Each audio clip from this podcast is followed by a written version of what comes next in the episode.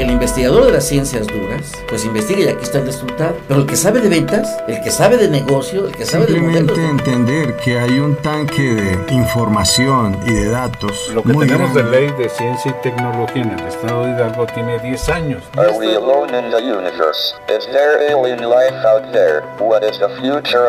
La Universidad Autónoma del Estado de Hidalgo, generadora de conocimientos. Sinergia, el rostro tecnológico de la Universidad Autónoma del Estado de Hidalgo. Ciencia y tecnología, el punto convergente entre profesionales y sus ideas. Sinergia, con el doctor Roberto Morales Estrella.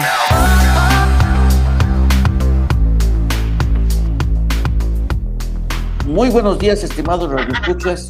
Nuevamente con ustedes para darles la más cordial de las bienvenidas en este su espacio radiofónico de Sinergia, el rostro tecnológico de la Universidad Autónoma del Estado de Hidalgo. En esta ocasión nos acompaña eh, la doctora Pilar Pérez Hernández, quien es la coordinadora de la maestría de la Red de Desarrollo Económico en el Centro de Investigación eh, y de Ciencias Sociales, el CIECAS del Instituto Politécnico Nacional. Ella es una pues destacada economista que se ha centrado en la parte tecnológica, en la parte de la gestión y transferencia tecnológica y precisamente pues eh, logró ser, eh, llegó a ser directora del Centro de Incubación de Empresas de Base Tecnológica en el mismo Instituto Politécnico Nacional.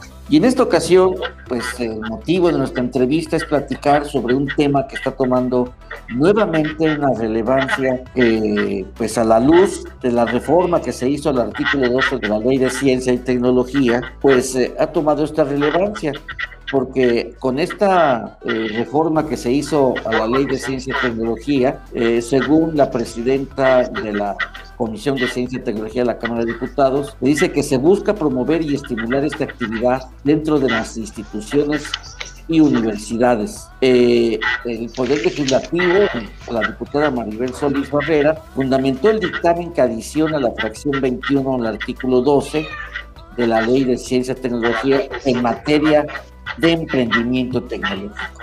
Pero además, eh, pues la doctora Pilar Pérez Hernández es autora de un libro con este tema pues, eh, que empieza a tomar una gran relevancia. Bienvenida, estimada doctora Pilar Pérez Hernández. Es un placer recibirte en este espacio radiofónico.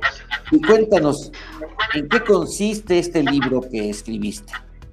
Hola, ¿qué tal? Buenos días a todos. Eh, muchas gracias por la invitación, Roberto, y bueno, agradecerles a tu audiencia el, favor de su atención.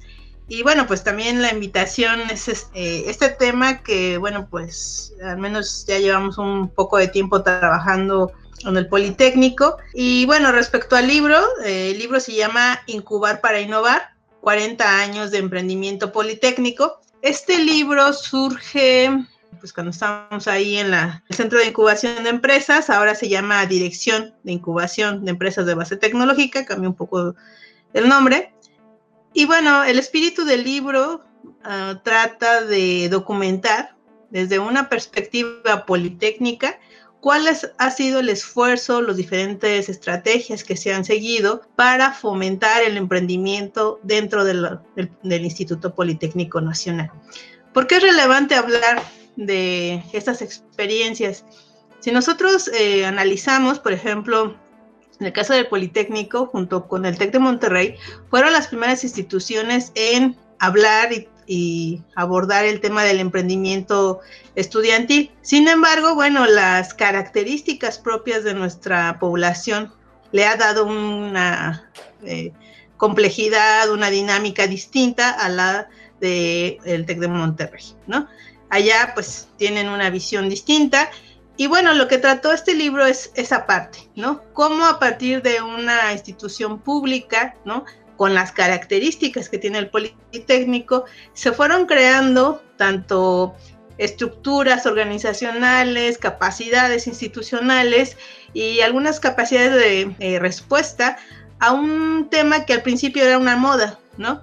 Eh, cuando empezó esto en, en los 70 pues era una moda y que afortunadamente ha ido ganando y quedándose, no solamente en la cultura universitaria, eh, sino también como parte de esas estrategias que como universidades debemos asumir. Las universidades tenemos un rol eh, crucial en la generación de conocimiento, pero no solamente de la perspectiva de generar personal técnico calificado, sino también que ese conocimiento que se está generando se pueda valorizar. Y por eso el emprendimiento cobra en las universidades ese papel toral. Cada universidad asume trayectorias diferentes. Y en el caso del Politécnico, lo que nosotros hicimos fue hacer una revisión, no solamente de las experiencias, ¿no? Insisto, es para documentar qué hemos hecho en el Politécnico, esta revisión de qué hicimos. Y bueno, a partir de ello, pues proponer cosas, eh, políticas, programas que pudieran ayudar. Obviamente, bueno, este libro está diseñado, no es para investigadores nada más, es, está diseñado de una manera en que cualquier persona interesada en el tema, sea del nivel que sea, pueda entenderlo. Es muy ágil en la lectura. Eh, hemos estado presentando el, el, libro en diferentes espacios y bueno, la idea, insisto, es eh, cómo a partir de la experiencia que tenemos en el Politécnico podríamos ser, eh, identificar buenas prácticas, áreas de oportunidad que necesitamos reforzar. Tenemos eh, un problema en el país y es que nuestros jóvenes requieren no solamente formación, también necesitan empleo, pero más allá de eso necesitan esperanza y el emprendimiento ofrece eso, Necesitamos que nuestros jóvenes estén involucrados en la solución de problemas de la sociedad y el emprendimiento es una vía para ello. Sin lugar a dudas, esto en esto nos llevan algo de avanzada algunos países. Eh, por ejemplo, en el caso de, España, eh, pues nos llevan un buen trecho de, eh, de avance. Por ejemplo, en la Comunidad de Madrid, unos cinco de los centros de emprendimiento más grandes de Europa. Son 200 startups de base científica y tecnológica y yo creo que eso ya es un buen indicador. De hecho, las universidades eh, pues eh, se han constituido hoy en día en los países industrializados, eh, han adquirido un rol fundamental por, por, tratarse de instituciones creadoras de conocimiento y precisamente las universidades tienen el potencial de impactar en la sociedad, las industrias y los mercados, transfiriendo sus avances científicos tecnológicos y generando nuevo valor e incrementando la productividad basada en innovación. En buena medida, en Estados Unidos, la, el patentamiento, el patentamiento que surgió fue, fue de este, pasó de 100.000 patentes en 85 a 325 mil en 2015, por mencionar algo. Y el impulso fuerte de este patentamiento, pues fue precisamente el emprendimiento científico y tecnológico. Claro que en Estados Unidos la ley Bayh-Dole eh, coactivó mucho, pero en nuestro país las universidades tienen una responsabilidad muy importante, todas las instituciones de educación superior. Necesitamos impulsar el patentamiento académico y esto significa que precisamente nuestros alumnos, nuestros investigadores, que no son nada más los investigadores, como bien lo dijiste, sino también nuestros alumnos, pues sean los generadores y los que transfieran este conocimiento en, en startups, mucha falta nos hace. Y tú, pues estuviste impulsando esto en el Politécnico. Eh, cuéntanos esta perspectiva y sobre todo también has estado eh, participando en los distintos eventos de transferencia tecnológica. ¿Consideras que las oficinas de transferencia tecnológica juegan un papel eh, importante en lo del emprendimiento científico y tecnológico? Pues me parece que hay como que diferentes etapas que hay que contemplar porque el proceso de emprendimiento pues lleva eh, consigo pues una serie de, etapas, ¿no? Cuando estamos en la etapa de idea, ¿no? Pues es muy importante ir em, conectando las soluciones o las necesidades que tiene nuestra sociedad con ese conocimiento y la creatividad que tenga nuestra población, sean estudiantes, egresados o investigadores que trabajan en las universidades. Y esta etapa de generación de ideas es crucial, ¿no? Después de que pasamos de esa etapa, pues tenemos el identificar cuál es ese conocimiento novedoso o creativo que hace eh, relevante esa solución. Y es ahí cuando empieza el área de, la importancia de la propiedad intelectual, ¿no? Eh, desafortunadamente en nuestro país no hemos em, asumido este rol, ¿no? ¿Por qué? Pues tenemos una cultura de copia, de comprar piratería. Eso es una gran em, deuda que tenemos con nuestros inventores, contra, con los que generan nuevos productos, porque ¿cómo, ¿cómo pretendemos generar más patentes nacionales si lo que hacemos es comprar tecnología importada o bien comprar tecnología pirata, ¿no? Entonces, sí tendríamos que tener claro que el uso de estas prácticas, ¿no? El plagio, la piratería, el buscar, esa es una debilidad eh, cultural que tendríamos desde las universidades que atacar fuertemente, ¿no? Y esto implica no solamente conocer qué es la propiedad intelectual, eh, qué es una patente, cómo hago una patente, incluso el uso de las bases de patentes para poder generar esos nuevos prototipos en las universidades, eso es una beta que tenemos de oportunidad y que no se ha, no se ha aprovechado, ¿no? Esas patentes que tenemos olvidadas o abandonadas son un banco de información que nosotros como universidades deberíamos de explotar más. incluso cuando tú preguntas a los investigadores, porque yo lo he hecho, Roberto, en, eventos así muy, este, donde están las grandes este, mentes del Politécnico y les preguntas, ¿cuántos de ustedes utilizan como referencia para hacer sus artículos o sus proyectos de investigación las patentes? Y realmente son muy pocos, ¿no? Entonces, eso habla de que necesitamos fomentar aún más la cultura de la propiedad intelectual, pero insisto, no solamente en, el, en la protección, ¿no? O saber qué es una patente, sino también las bondades que el mismo sistema nos brinda. Y después, bueno, pasamos a esta etapa, eh, la segunda, ¿no? ¿Cómo hago para valorizar ese conocimiento? Y ahí es la etapa en que las OTTs juegan también otro rol importante, las incubadoras. ¿Por qué? Porque cuando yo hago la conexión, a ver, yo estoy generando estas nuevas ideas y encuentro un mercado, y entonces, ¿cómo hago para eh, conectar esos dos puntos, no? Y ahí ¿no? Insisto, ese es el papel que tienen estos organismos de apoyo, ¿no? Donde em, definitivamente necesitamos expertos que nos ayuden a hacer esto, ¿no? Eh, algunos emprendedores se van quedando en el camino y piensan que es que no, no tengo el conocimiento, claro, porque las incubadoras, los parques tecnológicos, los clústeres, todos esos eh, estructuras que se han ido generando buscan eso, ir protegiendo las ideas, acompañándolas y que en el camino se van a ir transformando, ¿no? Y entonces, eh, bueno, nosotros incluso en el libro, esa es una, la tercera sección con la que cerramos, ¿qué casos exitosos tenemos de emprendimiento? Y te puedo contar que, bueno, pues el último año que se hizo la Semana del Emprendedor, el Politécnico ganó dos premios. Este, dos de nuestros egresados, apoyados por la incubadora, este, ganaron los premios.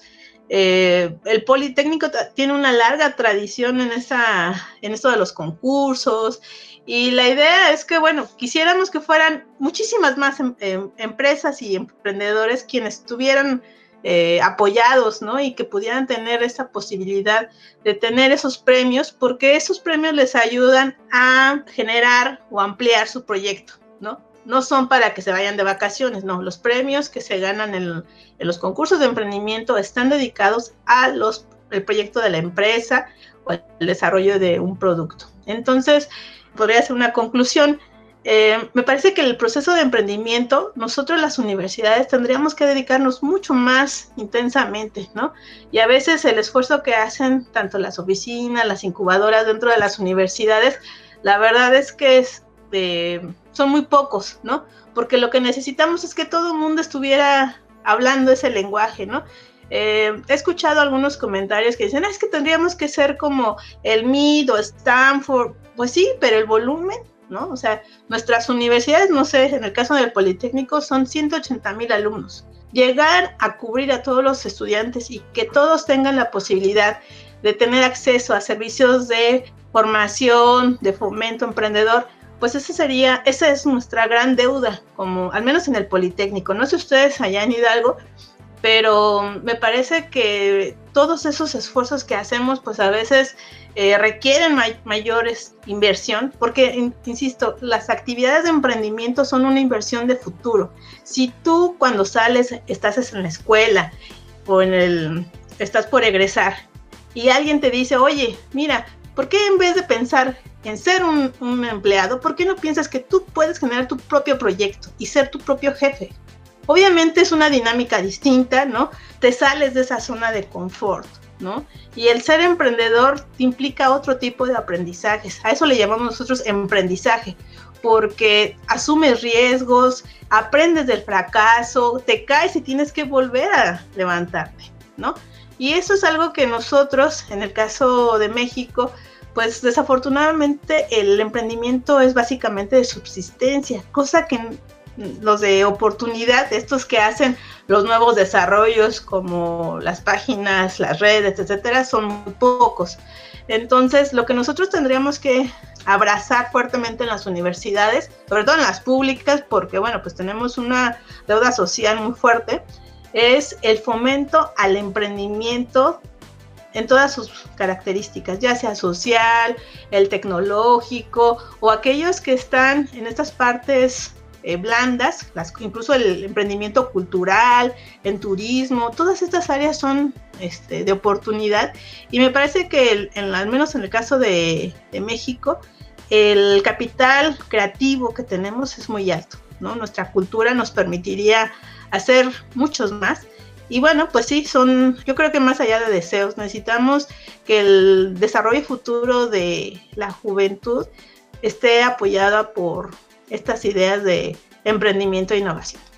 Bueno, de hecho el conocimiento es el, core, el centro, el motor, tanto del crecimiento como del desarrollo económico.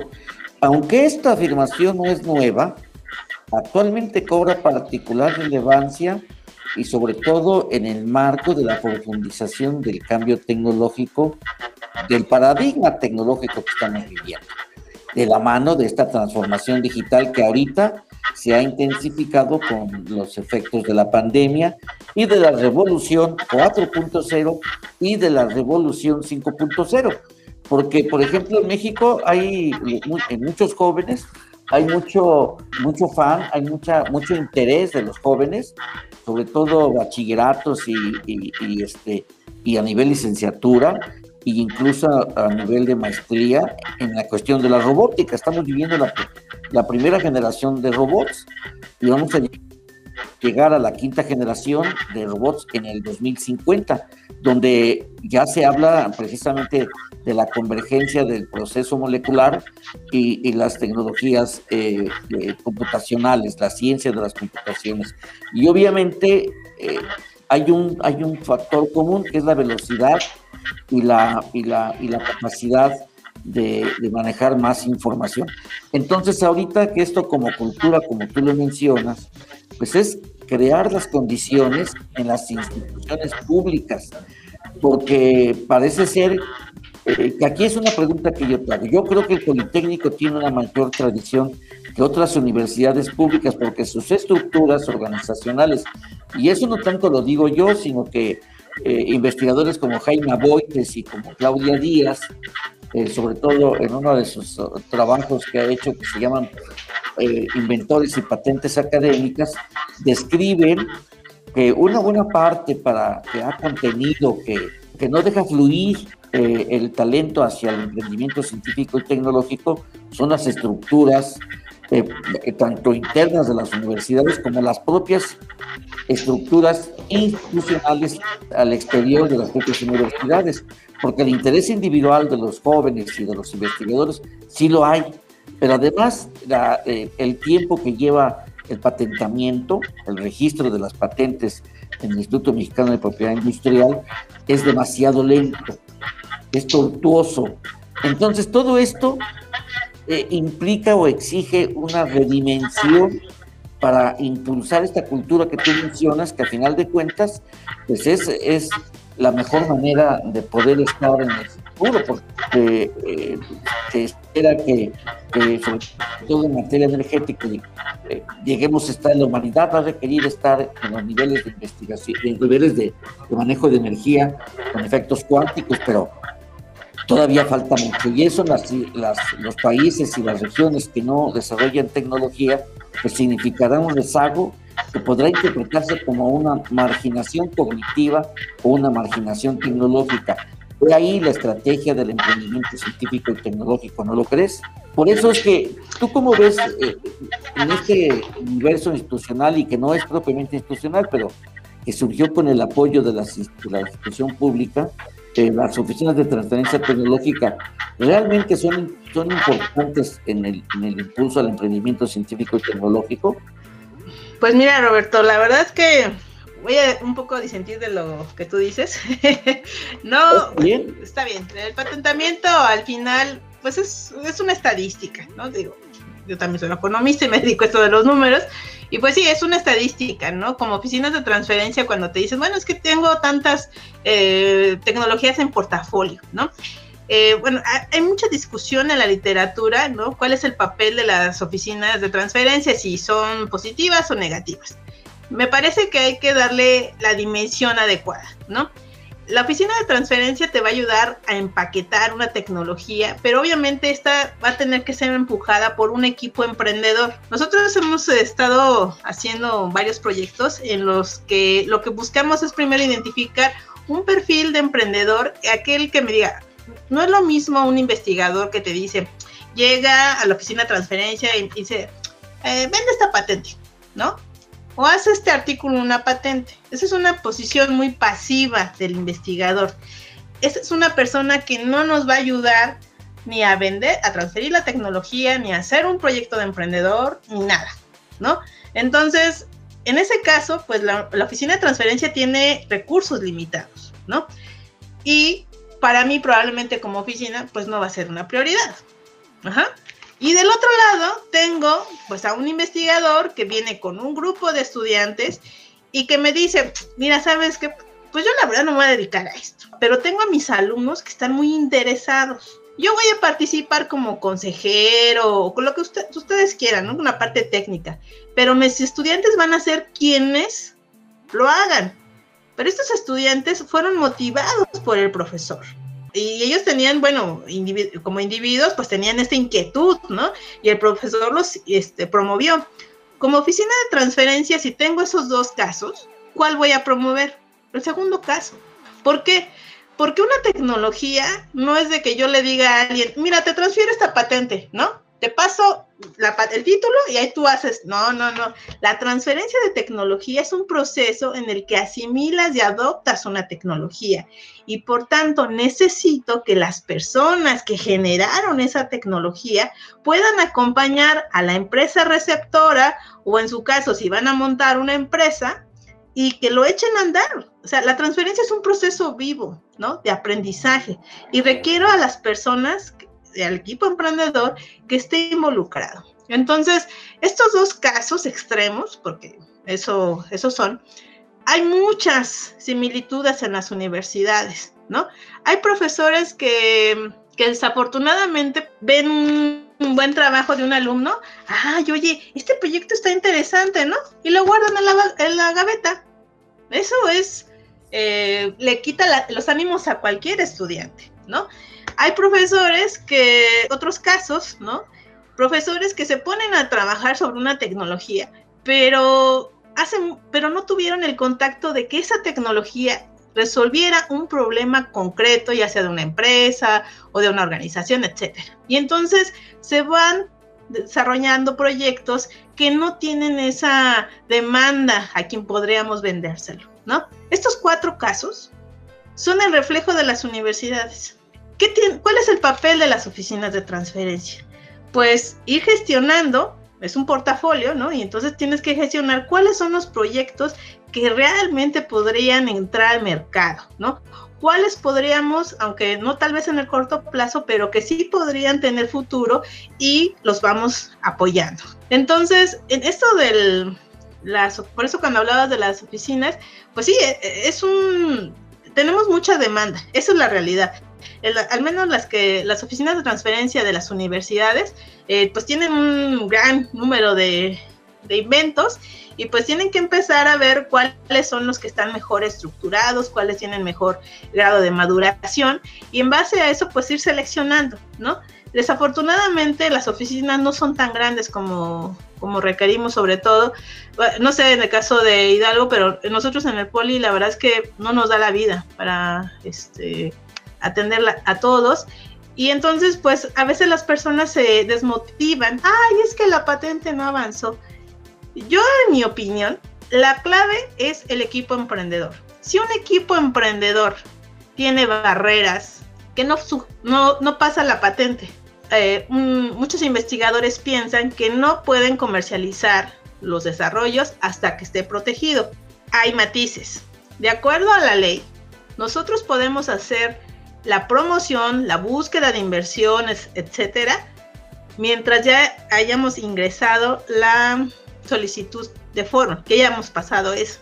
Son esos seis meses en los que en los que ingresamos la solicitud y pasamos el examen de forma. A partir de ese momento nosotros ya podríamos estar buscando clientes o inversionistas, etcétera.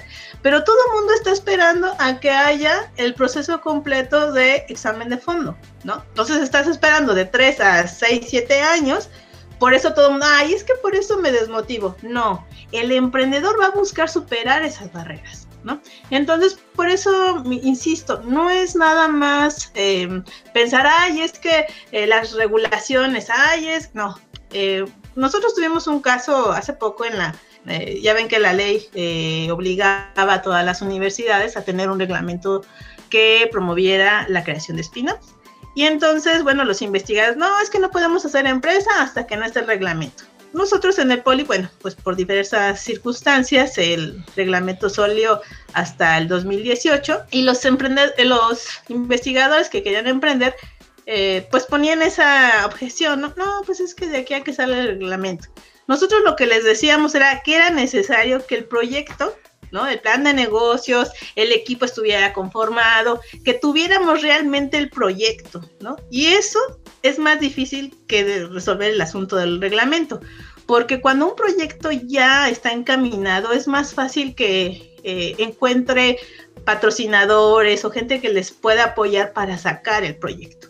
Desafortunadamente, otro tema que sí tendríamos que considerar es que los sistemas de evaluación en en México para los investigadores favorece la publicación de artículos, capítulos y etcétera, y poco a la transferencia. Entonces, eh, aquí el, asunto es cuando tú tienes la idea de ser emprendedor, debería ser algo que comes y sueñes todo el tiempo, pero desafortunadamente no.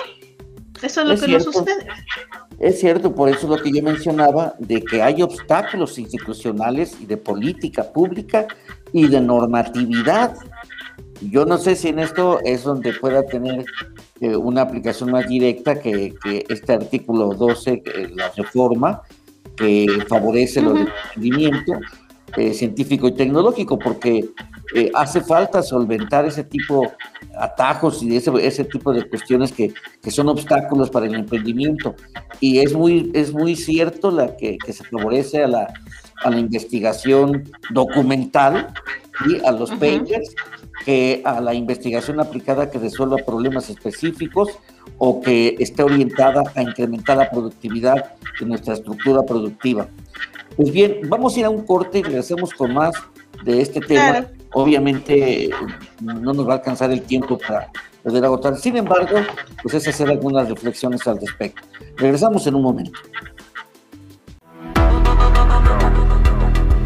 Todas las ideas continúan en Sinergia. Regresamos. Todas las ideas continúan en Sinergia. Continuamos.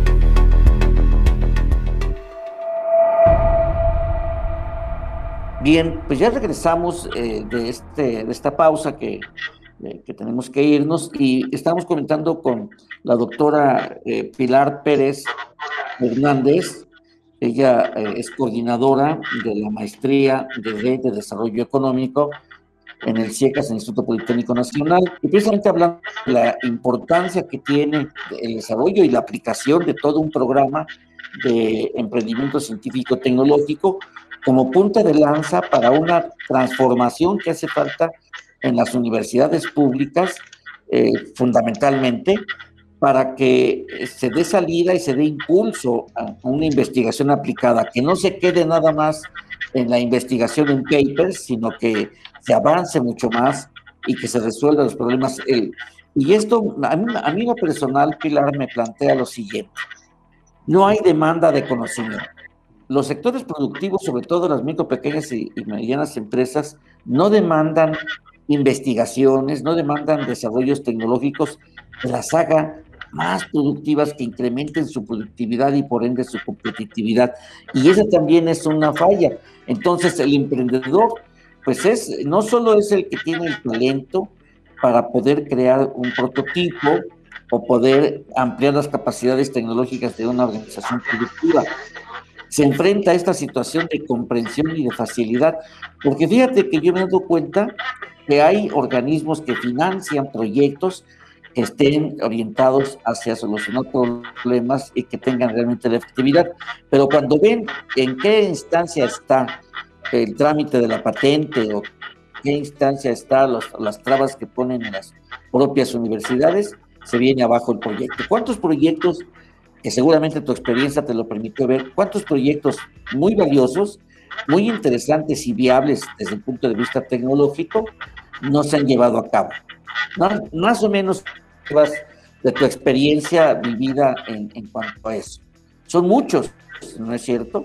Entonces yo creo que lo que tú mencionas, sí, eh, cómo lograr impulsar y no desmotivar a los jóvenes. Yo creo que esa es la parte importante. Pero también al investigador, ¿no lo crees? Que cambie de paradigma, que no, que no produzca talento, que no produzca conocimiento que quede en los papers, en los papeles, que luego los bajen a otros países y los conviertan en proyectos aplicables, ¿no?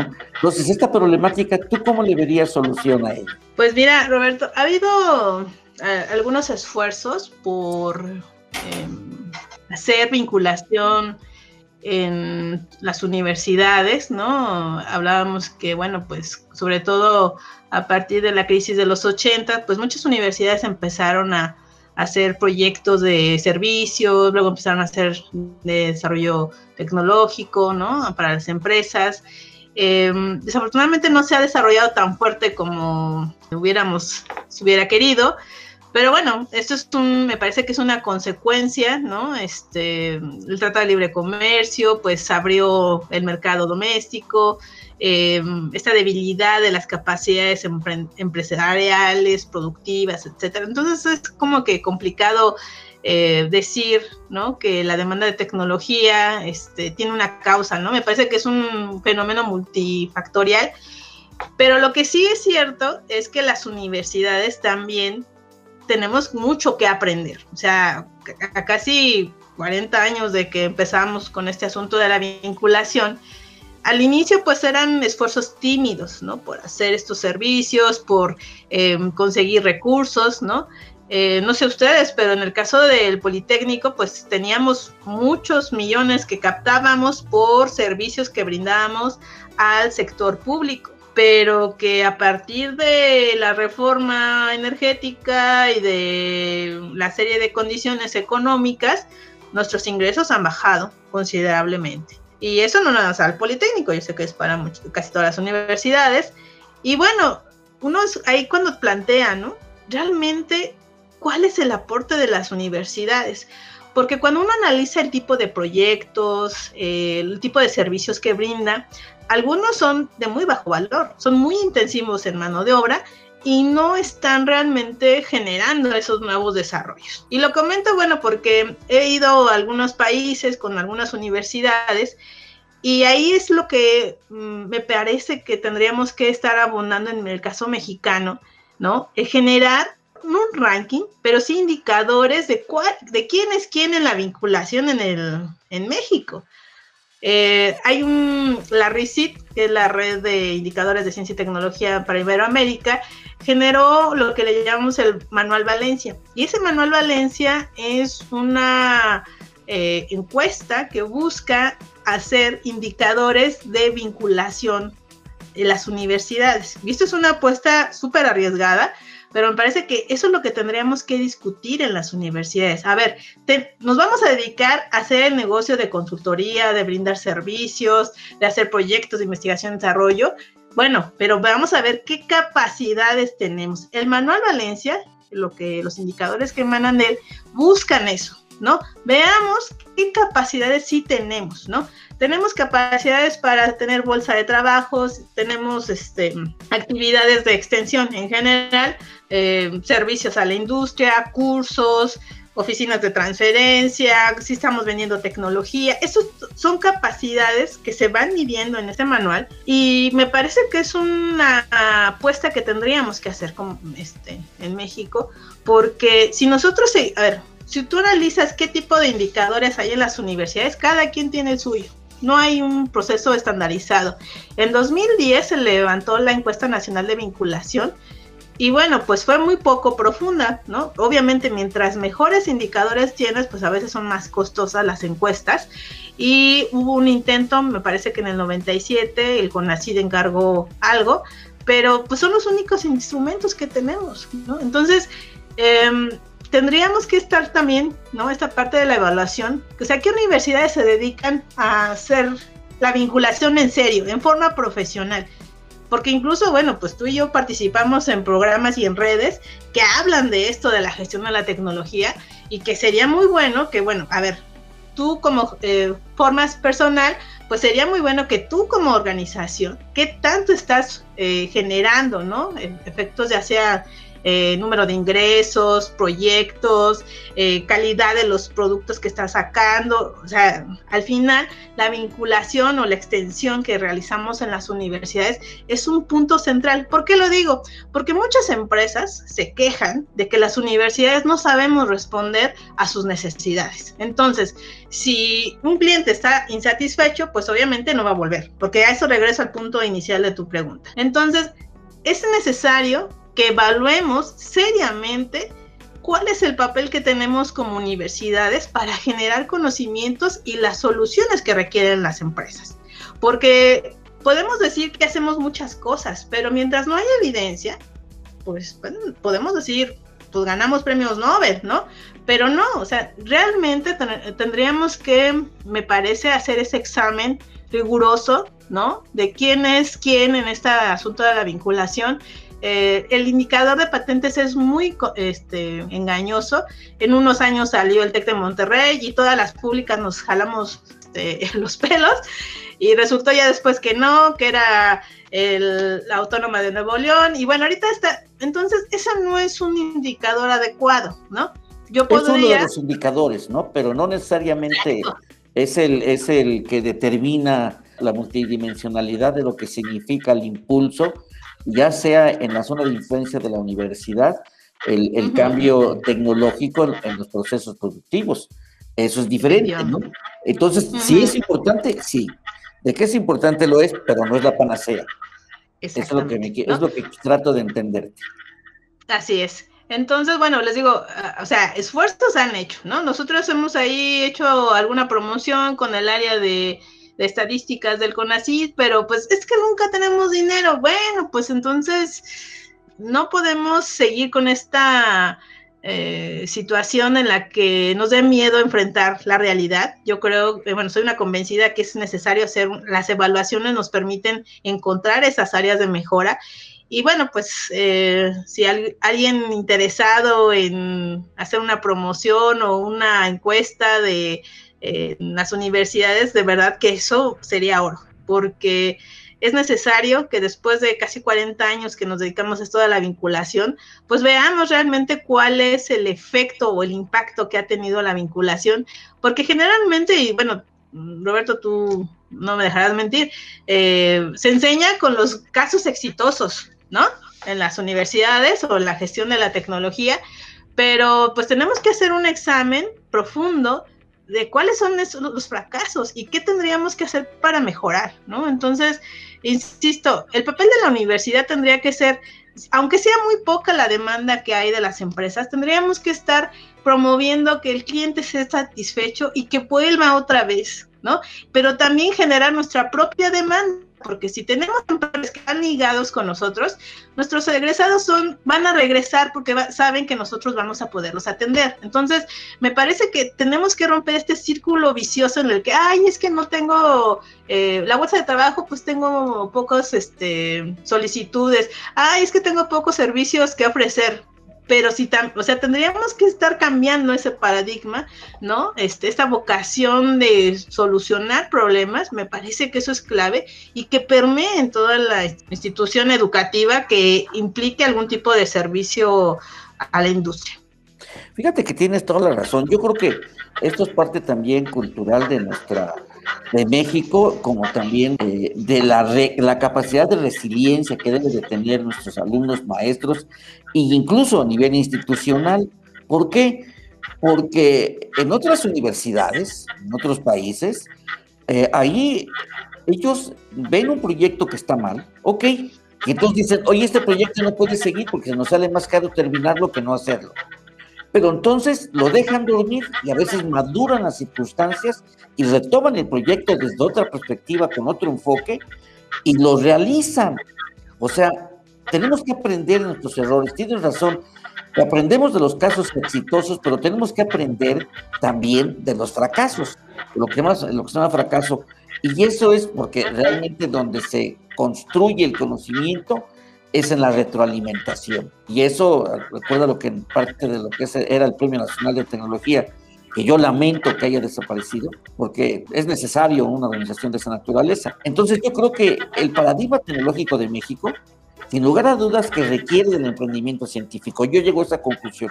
Se tiene que limpiar el mapa de rutas, la ruta que tiene para lograr que realmente tenga el impacto que se debe de esperar del emprendimiento científico tecnológico, es sin lugar a dudas.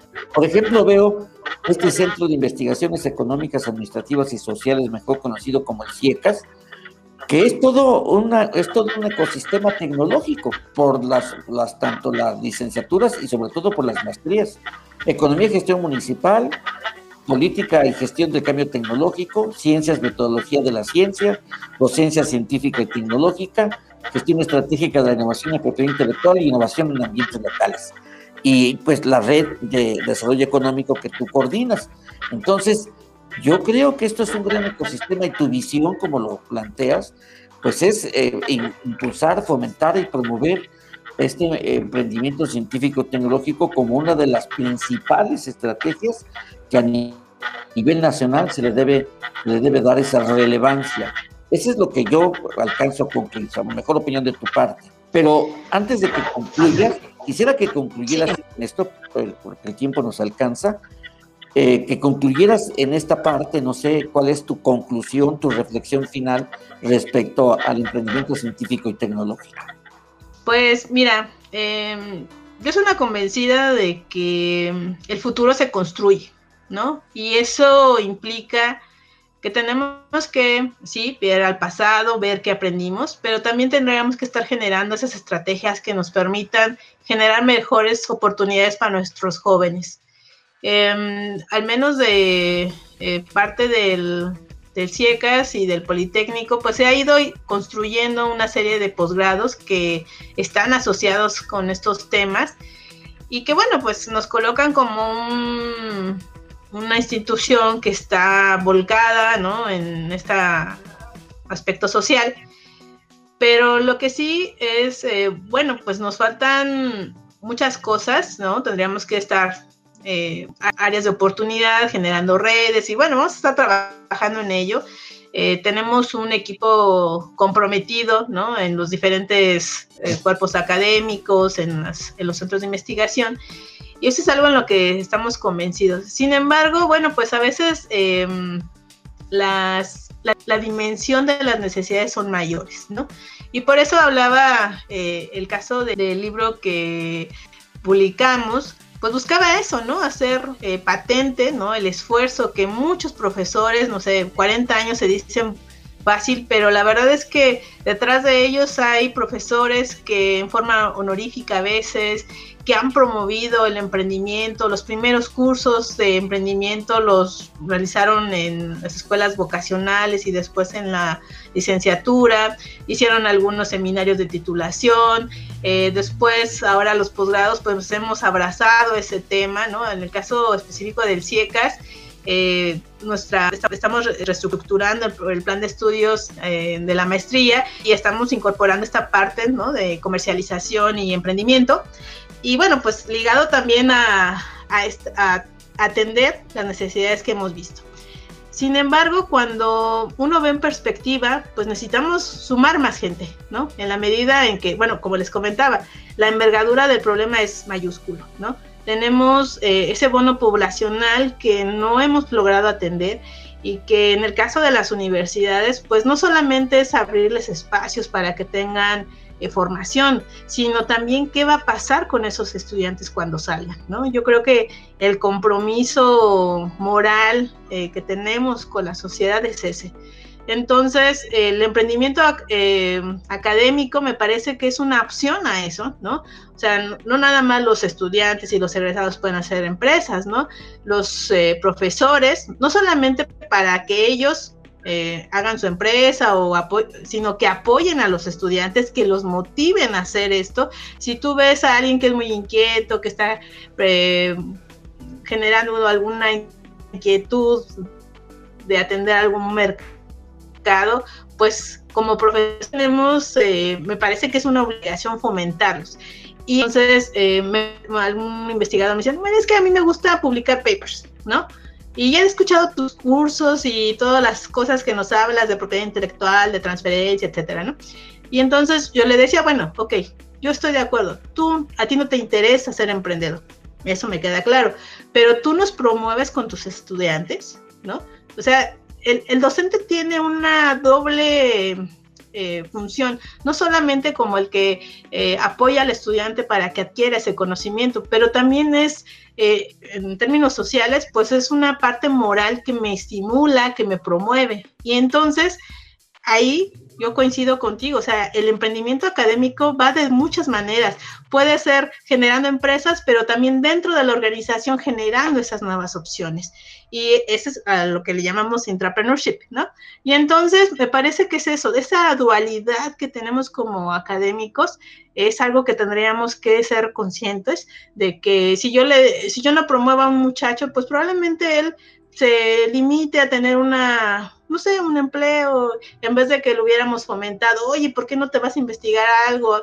Y, me parece que ese, ese papel dual nos convierte en un elemento catalizador del emprendimiento. Y bueno, yo les quiero también comentar que en el Politécnico hemos encontrado profesores que han visto el emprendimiento como una faceta de su jubilación, ¿no? Y eso es, la verdad, muy nuevo, ¿no? En la literatura hay muy poco, pero eso, la jubilación se vuelve un proyecto de vida, ¿no? Entonces hay profesores que han trabajado 10, 15 años sobre ese proyecto y están convencidos, incluso invierten de sus propios ahorros y, están, y, y son emprendedores, este, yo los llamo emprendedores silver por, este, por la edad, pero la idea es promover, ¿no? Ese tipo de actividades y estoy convencida, insisto, de que el profesor con el ejemplo predica en muchos sentidos, ¿no? Y bueno, pues eh, agradecerles sobre todo el espacio. Eh, este tema es apasionante y bueno, pues cuando quieran podríamos conversar. Bueno, nada más quisiera robarte un minuto más, dos minutos más. Que fueras tan gentil de hablarme de alguien muy especial, es decir, de Pilar, de Pilar Pérez Hernández. ¿Quién es Pilar? y cómo ve el futuro Pilar. Entonces, ayúdame con eso en dos minutitos. Bueno, este es el estilo de Cristina Pacheco, ¿eh? Ya, ya, vi, maestro. bueno, Pilar Pérez es una soñadora empedernida en que la juventud construye su futuro, ¿no? Y bueno, em, me parece que es vital que todos los que hemos tenido acceso a la educación superior promovamos con, nuestros estudiantes el que sean creativos, que crean en sus propios sueños. Y eso es muy importante. Eh, yo normalmente mis clases las empiezo con una dinámica para preguntarles cómo se ven en un año, 5 años y 10 años. Y es ahí cuando tú encuentras el grado de... Esto es un ejercicio de planeación estratégica que se usa para ver cuál es la perspectiva que tienen estas personas de sí mismas, ¿no? Pero he encontrado cosas muy, muy importantes en este ejercicio y que es una reflexión que yo creo que tendrían, todo el mundo tenemos que hacer ese tipo de ejercicios y ver cómo nos vemos en el futuro. Los jóvenes están convencidos de que el mundo puede ser mejor y esa esperanza hay que mantenerla. Claro, eso sería todo, Roberto. Muy bien, pues muchas gracias, Pilar Pérez Hernández, eh, coordinadora de la Red de Desarrollo Económico del Centro de Investigaciones Económicas, Administrativas y Sociales del Instituto Politécnico Nacional. Gracias, muchas gracias por compartirnos tus experiencias en este tema que está tomando nuevamente, yo diría, un nuevo aire en su relevancia, que es el emprendimiento científico y tecnológico. Y bueno, seguramente vamos a continuar en este debate porque es todo un debate y, eh, y falta mucho por hacer. Agradecemos profundamente y no nos resta más que agradecer también en, lo que se refiere en los controles a, nuestra gran amiga Caola Juárez, siempre nos ha estado apoyando en los controles. Y claro, siempre eh, con la dirección y el apoyo de nuestra directora de Radio Pachuca, Claudia Namí Muñoz Arabia. Pero fundamentalmente a ustedes, estimados Radio Escuchas, que nos comparten, que nos permiten entrar con ustedes en este espacio radiofónico para compartir nuestras experiencias y sobre todo, pues es, es su amigo de ustedes este espacio que se llama Sinergia al Rostro Tecnológico de la Universidad Autónoma del Estado de Hidalgo.